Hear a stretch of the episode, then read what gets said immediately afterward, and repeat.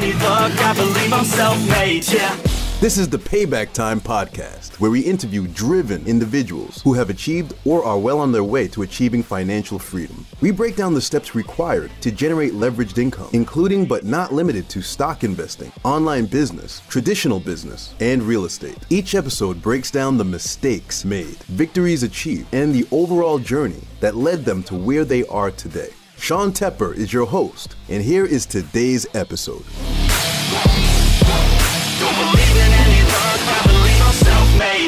My next guest is well on her way to early retirement. She has a creative agency. We're going to be talking about that a little bit and why it's so important to find a niche customer audience. She also owns real estate and she's a self directed investor. Please welcome Leanne Presley. Hey, Leanne, how are you doing? I'm good. Thanks, Sean. Happy to be on the show today.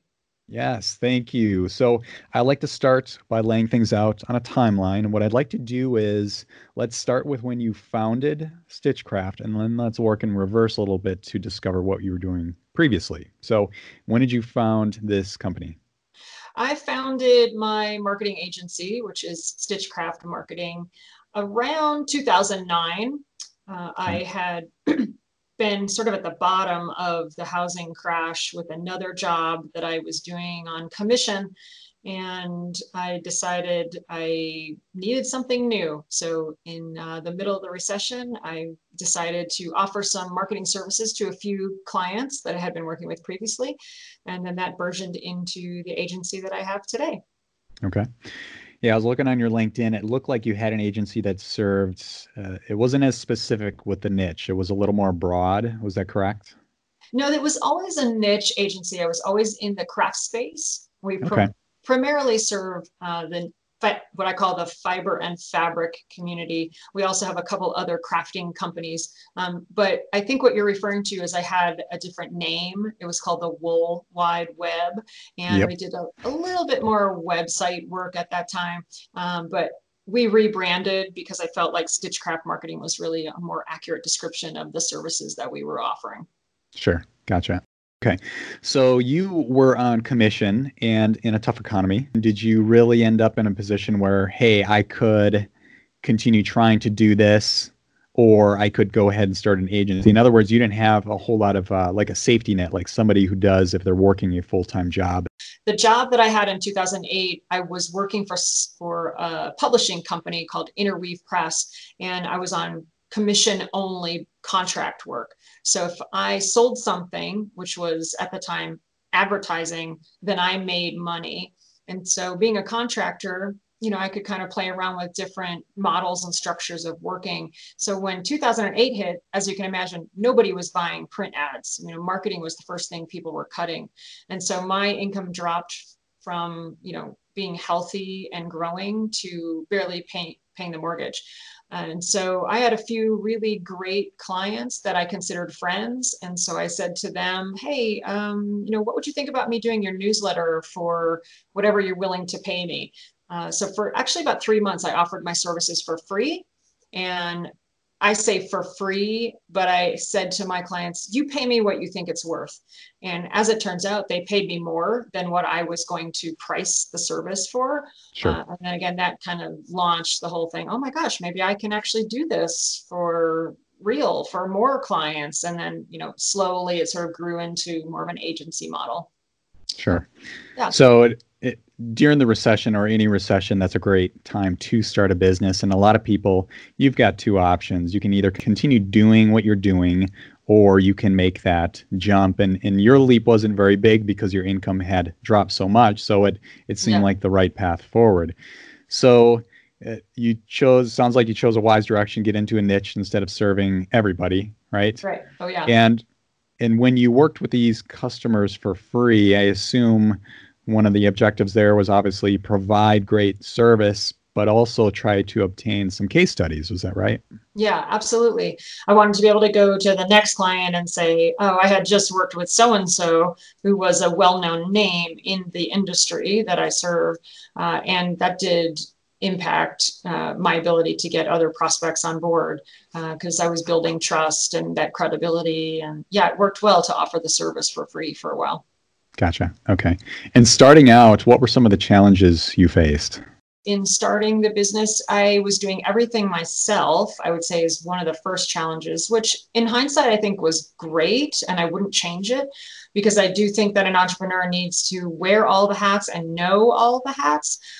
I don't think, uh, at least in my case, I was good at wearing all the hats. You know, I wasn't so mm-hmm. great at the accounting piece and the bookkeeping piece and you know some of the what i call in the trenches social media posting because i don't like being on twitter all day long um, so i was able to do all the jobs and identify the things that i eventually did want to outsource so i would say that was one of the challenges was just sort of figuring that piece out. What were the things i was really good at and that i wanted to retain for myself and what were the things that i needed help with and then i could kind of go out and find those team members to you know fill those seats on the bus as it were to do that sure. Sure. Let's continue on the timeline here because making that transition from doing everything, which is pretty common, to bringing on people to outsource that or outsource it to other companies or other contractors. How long did that take until you could find help to um, take some of the some of the labor off your plate? Mm it was pretty quick. I had hired one other person that I found on a platform. It's a website specific to my industry. I posted a job there that I was looking for somebody to help with social media posting because uh, that was one of the first services that I offered and that we still offer today. And the way that I went about it was hiring them as a contractor. I gave them certain contract work. They did that social media posting for the clients. Uh, and then as the agency grew, and I had more clients, I just brought on more people. So I just replicated right. that same model. And right now we have three full time employees. And we do a lot more than just social posting, but that's kind of how it started in the early days was just with contractors and only bringing on people as I had work to give them. Nice, impressive. Sounds like you've you've got operations figured out pretty well in the agency world, right? Yeah. Uh, let's talk about some of the services you offer. So you were offering websites in the beginning, you said, was that correct? Mm-hmm.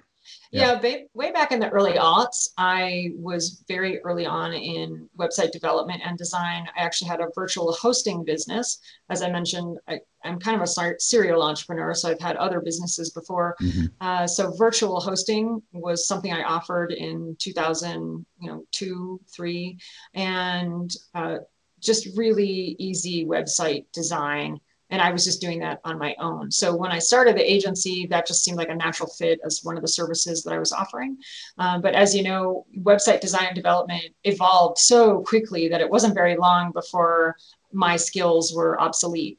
Uh, and so then I just continued to stay in the social media space, which is uh, where I was more comfortable. And now I outsource website design and development to uh, another contractor, actually a guy that I've worked with since then. Uh, so 20 plus years I've worked with him exclusively. Uh, but now we we do offer that, but it's outsourced. Gotcha. Okay. So website, social media, what other mm-hmm. services mm-hmm. do you provide?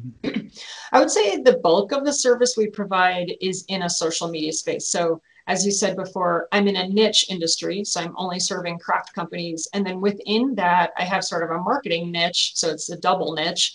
Uh, mm-hmm. We do strategy, planning, and execution. So a client will come to us and we'll do um, all of their social media for them. We'll manage their Facebook page, Instagram, Pinterest, Twitter, sure. Ravelry, all of that. We also do newsletters, blogging. We'll do website design and development we do some branding, like re, you know redesigning logos, for example. Um, mm-hmm. And we do straight consulting, a lot of um, marketing research, you know that kind of thing. Um, but sure. for for the most part, it's in the in a social space. And could you give me like a percentage breakdown between the social media and websites and maybe one or two other services? How does that split between each other? Mm-hmm. I'd say it's about 90% social media strategy and execution. So, about 90% of our clients all have a regular strategy plan, a regular monthly check in meeting where we discuss what their plan's going to be. And then we have a regular retainer based program, something that we're doing for them every single month, which we determine through some research and, and other exercises at the beginning of the relationship. Uh, so for most of them, we're posting on those social channels. And then for some of them, we might be doing content creation like blogging, sure. where we're writing blogs. creating video, writing a newsletter. Um, and to me, that's kind of all folded into a social media offering. Um, so about 90% of our clients have some form of those three things mm-hmm. newsletter, blogging, content creation, and, and it's rolled into social. I'd say Got about 5% of people come to us and they'll do website design and development. And that's more of a one and done thing. Their, their website's terrible. Hey, help me, you got to fix it. That takes three, sure. six months, and then that's over. Um, yeah, and consulting is kind of the same thing. People on board just to get their feet wet, figure things out, and then they'll stay with us about six months to a year, and then they're they feel like you know they've learned what they need to do, and they're off and running on their own business. So. Gotcha. Okay. And I'm going to ask some questions here that relate to the agency uh, pricing structure. I owned an agency from 2006 to 2010 mostly did websites so it's all project based work mm-hmm. i assume your website work that's project based right mm-hmm. correct yeah and usually fixed bid it's not a hourly rate right yeah now with the social media i assume you can put people on a monthly plan is that right mm-hmm. you did mention yeah. retainer Yeah, most of the revenue that we generate for the agency is on a recurring revenue basis. Yes. So it's a it's a set fee that's predetermined that that client sticks with for you know in per- perpetuity sometimes. Um, mm-hmm. But you know, once a year at least, at the minimum, we take a look at what their uh, account is, and if they need tweaks on something, that price might go up or down. You know, but generally speaking, it's the same fee every single month, and it continues on in perpetuity. So Great, great. So, in in the software as a service model is so popular these days. Think about like Netflix or whatever your cell phone bill is, or yeah. any monthly fee. So I, I assume that makes it a lot easier for the customer to know, like, hey, the budget is this much per mm-hmm. And we know the next month and the month after we are paying the same thing. So there's mm-hmm. no surprises. Right. Yeah. right. Yeah. yeah. Can you give us a range on the low end to the high end? What do you usually charge per month? Yeah, sure. Um, I would say the the price, of course, depends on how big the company is. Um, at the very high end, we have you know multinational corporations that are paying um, like twelve thousand dollars a month for a certain set of services, and then I have uh, we've served all the way down to small mom and pop yarn shops. You know, just your neighborhood fabric store or your yarn store. And they might might have a much much smaller program that might be $750 a month. Sure sure. Yeah that gives me a great ballpark. Okay all right and when you sell something like this you mentioned earlier you don't really like being in the weeds in the trenches is i think how you worded it right so yeah. you said you have three employees full time right.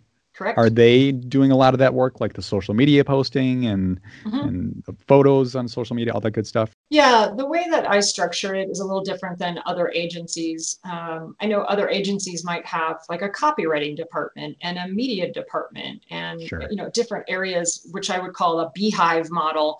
Uh, the work comes into the agency, and then you have certain bees that specialize in certain pieces of the project. Well, we don't do it like that. Uh, we have more of a silo structure where when you come into the agency as a client, you're assigned to an account manager that's sort of a jack of all trades, and she will do the majority of the work for your account. And she just stays in your silo, uh, focused on your business, and knows every moving part about your account. Uh, now, we do have certain folks, like I have one gal on the team that's Facebook advertising certified. So if you are a client that needs Facebook ads, we'll bring her in and she'll do that one little piece of it. But for the most part, it's a silo structure.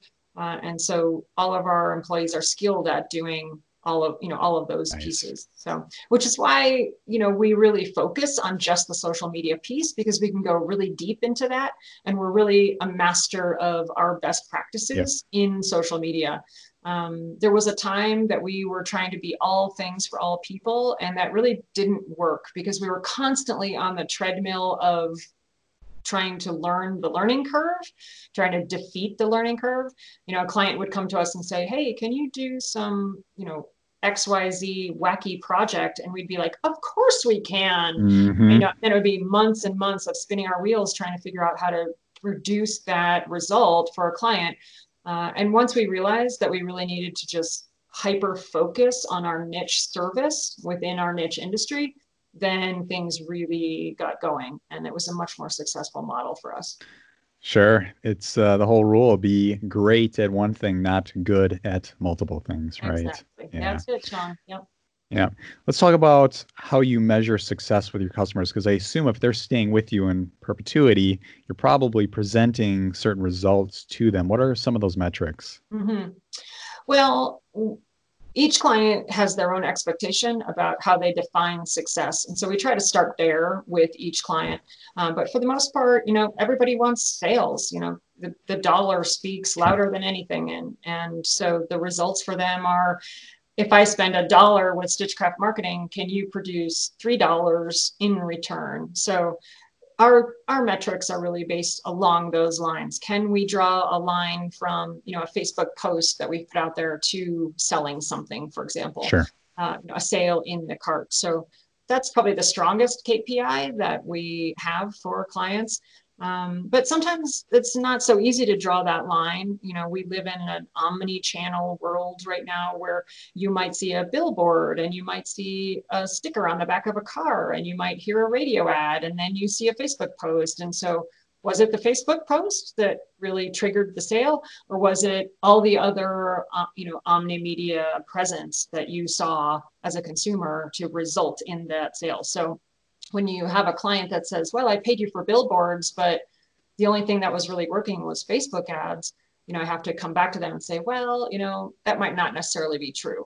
Um, sure. So I think it's more challenging with some of our B2B clients, especially because the sale happens in the yarn shop and not at that B level, not the business, the business vendor level. So some of those clients are a little bit harder to uh, put in a KPI um, but I think we've educated them over time. And the things that we look at are, um, you know, branding recognition, growth in social channels, rates of engagement, you know, some of those other metrics that uh, they're they're happy with, and they can see the sales coming in through the shops, so they're happy with that. Let's take a quick commercial break. Have you ever lost money in the stock market? Have you ever listened to someone you know, heard a comment online, or tried to follow a trend and still ended up losing money? If so, you're not alone. A lot of people lose money in the stock market because they make decisions based on emotions. What if you could completely remove emotions from investing? What if you could make consistent returns in the stock market based solely on logic? And what if there's a software that handled that logic for you? I would like to introduce Tykr. Tykr makes investing easier, smarter, and faster. Before Tykr launched, it was backtested through the 2008 recession. Here are those surprising results. In 2008, the market dropped by 38%. Tykr was up 24%. In 2009, the market went up by 23%. Tykr was up 72%. And in 2010, the market went up by 12%. Tykr was up 96%. Tykr allows you to find great investments before they become mainstream news. It helps you understand when to buy and when to sell and it clearly defines why a stock is a great investment, providing you with the confidence to make a great decision. Get started today with a free trial. Visit tykr.pro. That's T Y K R dot pro. Again, tykr.pro. I want to make a transition here over to real estate. Yeah. So, when did you first start investing in real estate? Well, I would say my first investment is like most people, which is that you're investing in your primary residence. Uh, mm-hmm. We started young. I was probably 26, 27 when we bought our first house. Uh, and that was in the town that I live in now. Just jumped right in right away with uh, our first purchase, and and then after that, we just acquired other real estate rental properties. Uh, we have one duplex and uh, a single family home right now. Uh, at the peak, we had seven properties, but we've since scaled back a little bit. Um, but every couple of years, I would just save, save, save to try to get that down payment. Sometimes I would mm-hmm. leverage other money to get that down payment.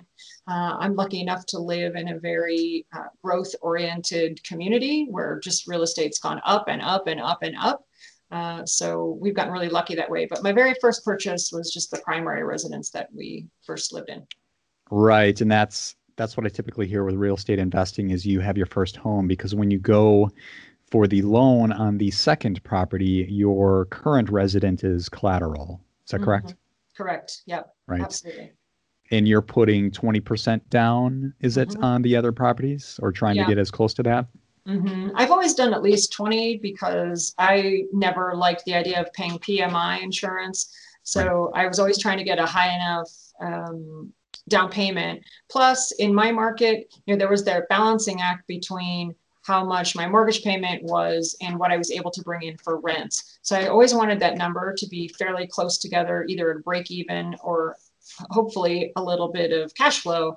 Uh, Mhm. So I would put more money down to ensure that the mortgage payment was low enough that it either matched or allowed for positive cash flow on the rent. Smart. And what market do you live in? Are you, you're in Colorado? Is that right? Yeah. hmm I mean, I'm in Salida, Colorado, which is this little small mountain town. Got it. Okay. Where is that in relation to Denver? We're about three hours south of Denver. It's in the uh, kind of the central Arkansas Valley mountain region. Got it.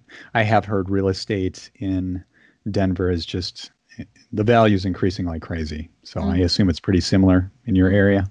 Yeah, and when we first moved to town, um, it it was a you know a lot of boarded up businesses in the downtown area. It was definitely not where it is today, which is you know fully developed, cute little historic mountain district. I mean, when we first moved here, uh, it wasn't like that at all. So that's another Sure. advantage we had is jumping into a real estate market that was depressed and you know not a whole lot of people wanted to live here it was kind of a secret gem in colorado well you know we've been discovered and now everybody wants to live here uh, and it's become a more and more developed so real estate has just been booming That's a great place to be. That's awesome. Yeah.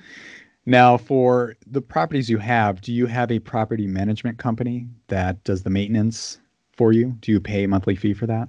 No, I've never had a management company. I've always been a hands-on landlord.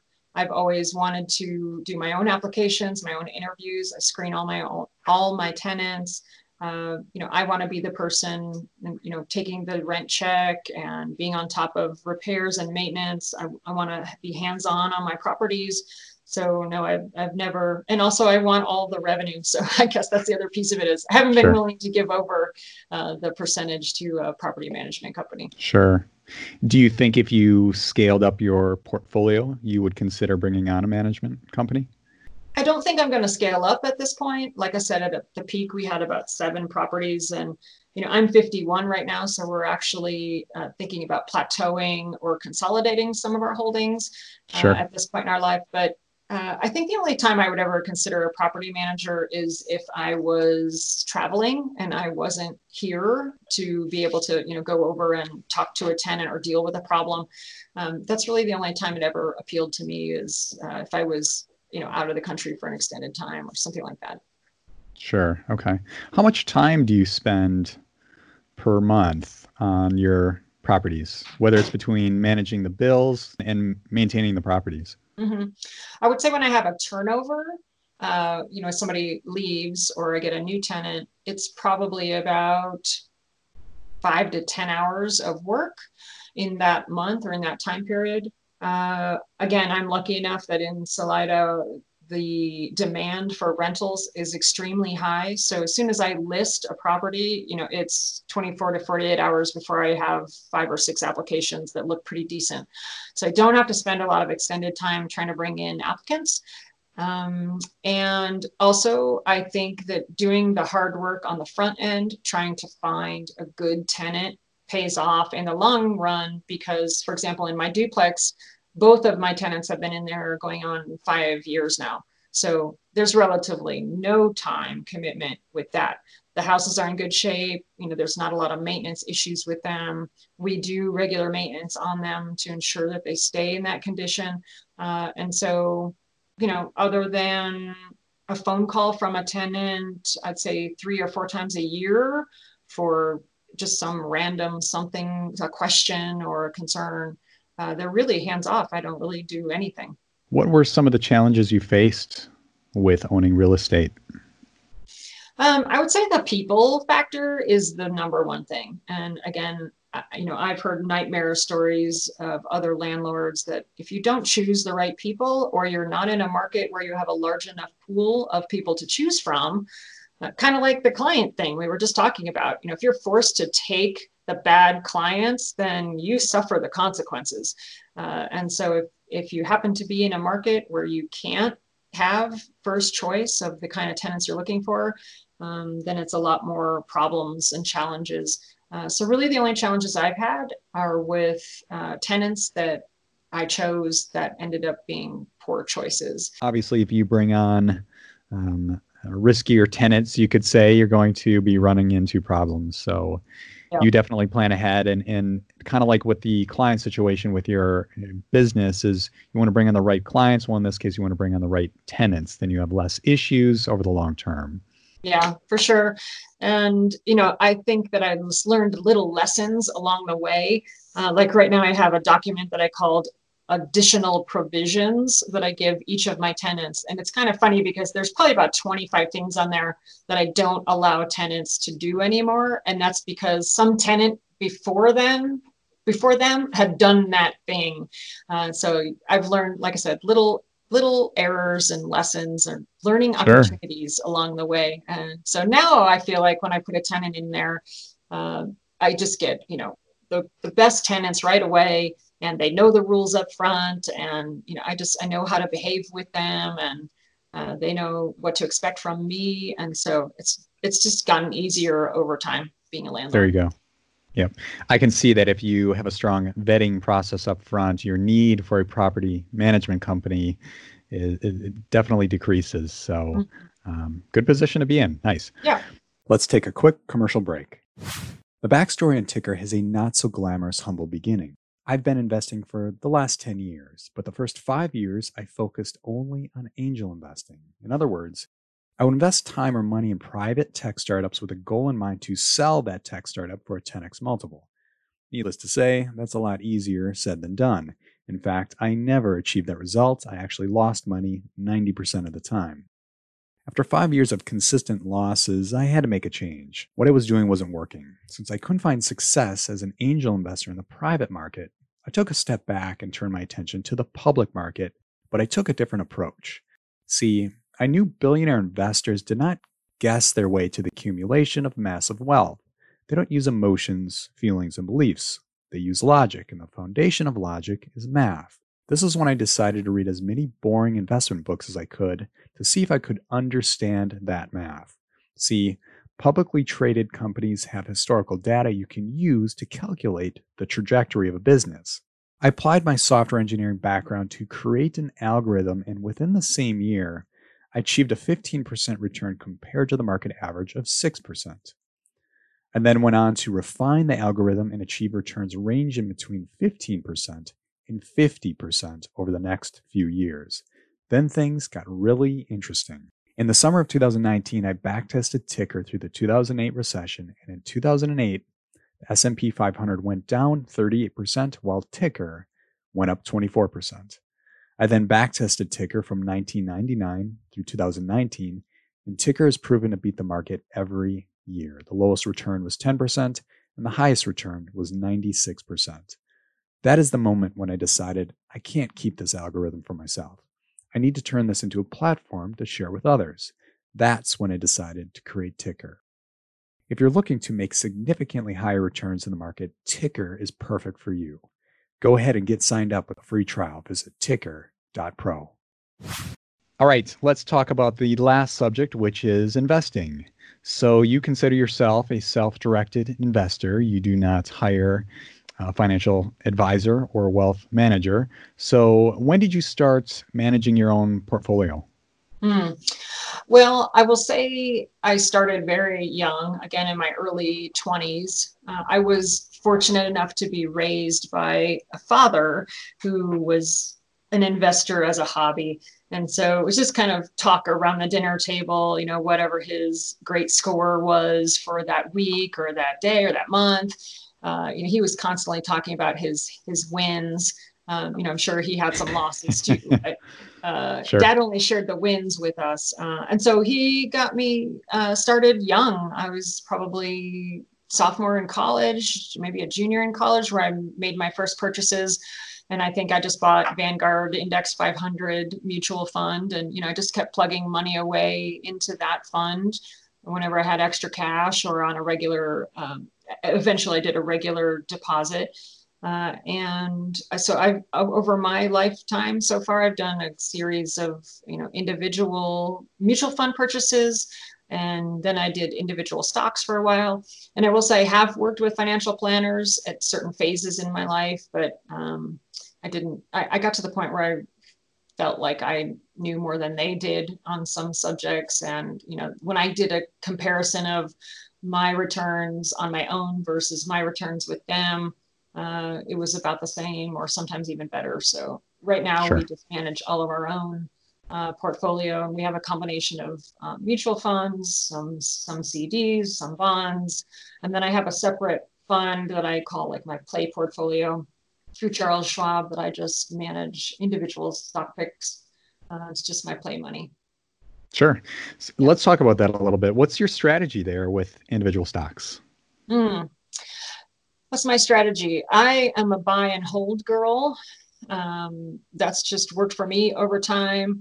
I buy what I know and what I use. Uh, for example, like I might see something that my teenage daughter is interested in, and you know, I think, oh gosh, you know, like Apple is a great example. Like my daughter would never buy any other product other than Apple because uh, you know, they got her young and they got her solidly and in, in interested in that whole platform. So I have shares of Apple because I think it, her and her entire generation, that's all they're ever going to buy.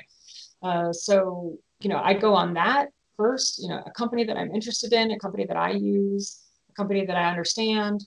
Uh, and then I always do that next level of, you know, research. I might try to look for, um, recommendations. I listen to a lot of financial podcasts. And so if I hear of a company that comes up several times uh, on a recommended buy list, you know, I'll dig a little deeper into that. Um, and then I try to do just a mix of, I am probably pretty heavy on technology in my particular portfolio um, and certain sectors that I really like. Um, you know, the war on cash is one that I'm interested sure. in. So I've got a lot of PayPal and Visa and Square and, you know, stocks like that. But for the most part, I try to spread it out. It sounds like you you're following one of the rules is which is you should only invest in what you know. Mm-hmm. And it sounds like you're investing heavily into tech, the tech sector, which is, I say that's a great idea because tech is growing like crazy, especially right now. I mean, a lot of stocks are already hitting highs even through this COVID 19 crisis. Yeah. Um, can you give us some of the stocks that have performed well over the last year? You mentioned Apple. Apple's yeah. done okay. Yeah. Mm-hmm.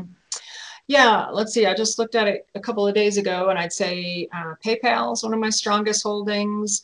Um, Amazon, of course, has just I've had that one for a while now, and it's been just on a bullish run, and doesn't seem to be stopping anytime soon. Um, you know, a lot of those other war on cash type holdings like Square. Um, the other holdings I have, I probably only have, you know, 20, 22 stocks. I mean, I don't have a huge portfolio. It just becomes way unwieldy. Um, but I've got uh, like Starbucks has done pretty well for me. Um, a couple new ones I've added, like Lululemon is one that I again saw my daughter uh, buying these pants like crazy, and every teenage girl in the high school has three, four pairs of these pants. And you know, again, I looked into the financials and I thought, oh, that's one I want to own. Uh, so a couple of those, uh, I've got Walmart and um, a couple other tech stocks, Cisco and I don't know, I'd have to pull up the whole portfolio to remember all of them. But uh, the best performers are probably consistently Amazon and those, uh, the like the Visa, Square, PayPal, those stocks. Mm-hmm. Excellent portfolio, by the way. Um, and it sounds like you're staying pretty focused here because if you own too many stocks, you're essentially creating your own index fund and your returns right. will be mm-hmm. limited. So, mm-hmm. yeah, keep compounding into what you have. That's excellent quick comment on Lulu. That was a surprising stock for me as well. Looked at the history, five years, no debt. Mm, um, impressive right. balance sheet. Yeah. Yeah. Yeah. Right. I like. That's I like great. companies with cash. right. Exactly. Especially like times right now, they're oh, yeah. outperforming. Right. Yeah, for sure. So let's get into the final part of our interview. It's called the rapid fire round. Oh, what I'd like to do is go through a series of questions. If you could answer each in 15 seconds or less. Oh boy. Oh, no pressure, Sean. Let's try. Here we go. Favorite podcast? Oh, um, Motley Fool Money with Chris Hill. Love it. That's my favorite as well. Recent book you would recommend? I just finished Brene Brown, Daring Greatly, which I'm just a big, huge fan of Brene Brown. She talks a lot about shame and vulnerability and how to be a great leader. So that's the one I just finished that I would recommend. All right. Favorite movie? Uh, this is 40. Uh, it's one. It's a movie that not a whole lot of people know, but uh, you know, we just got through the teenage years, and my husband and I just, whenever we had a good barrel, barrel laugh, we throw that one on. Uh, it's on the It's DVR hilarious. all the time. Love it. Yep. Love it. Yeah. Favorite food? Favorite food, Mexican, hands down. Hot and spicy, the better. There you go. How many hours do you work per week? Um, depends. Right now, I'm doing a lot of work for the COVID stuff. So I'm doing, you know, 30 to 40. Um, but prior to COVID, I had some weeks where I was down to 10, 15 hours a week. You know, being the CEO right now, I delegate a lot of stuff out. And so my job's really only biz dev. And, you know, when we're at capacity with, you know, what we can handle, there's not a whole lot of you know, biz, I'm always doing biz dev, but there's less than uh, normal. Mhm. So yeah, I can get down to 10, 15 hours sometimes. That's proof you definitely have some great systems in place. Yeah. Props to you. All right. How many hours of sleep do you get each night? Oh, I'm a great sleeper, Sean. I get eight to nine hours. Good for you. All right. Last question. If you could go back in time to give your younger self advice, what age would you visit and what would you say? Oh, I would go back to my early 30s and say something like, "Oh gosh, Leanne, you see all those houses all around you that are still 100 and 115 thousand dollars, or save more, go without more to scrape up the down payment to be able to buy up those properties. Because later on, you know, 15, 20 years from now, they're all going to be worth 600,000, and you'll be you'll be there faster. So." I just would have bought a heck of a lot more real estate when I was young. Smart advice. All right. That's a wrap, folks. So, where can they reach you, Leanne? Oh, Sean, let's see. My website is uh, www.stitchcraftmarketing.com. Uh, that's probably the best place. You can find us on socials there uh, and email contacts if you so want to reach out. Sounds good. I'll have it listed in the show notes. Well, thank you, Leanne. Thanks, Sean. That was fun. Thanks for listening to the Payback Time Podcast. If you enjoyed this podcast episode, please provide a review on Spotify, Apple Podcasts, Stitcher, or whatever platform you use to listen to podcasts. If you'd like to hear an interview from someone specific, please make a comment on the Payback Time Facebook page. If you're interested in becoming an affiliate and earning 30% reoccurring commission for simply sharing Tykr, visit tykr.pro slash affiliates. Remember, this show is for entertainment purposes only. If you heard any stock mentioned on this podcast episode, don't buy or sell stocks based solely on what you hear. This show is copyright protected by Payback Time. Written permission must be granted before syndication or rebroadcasting.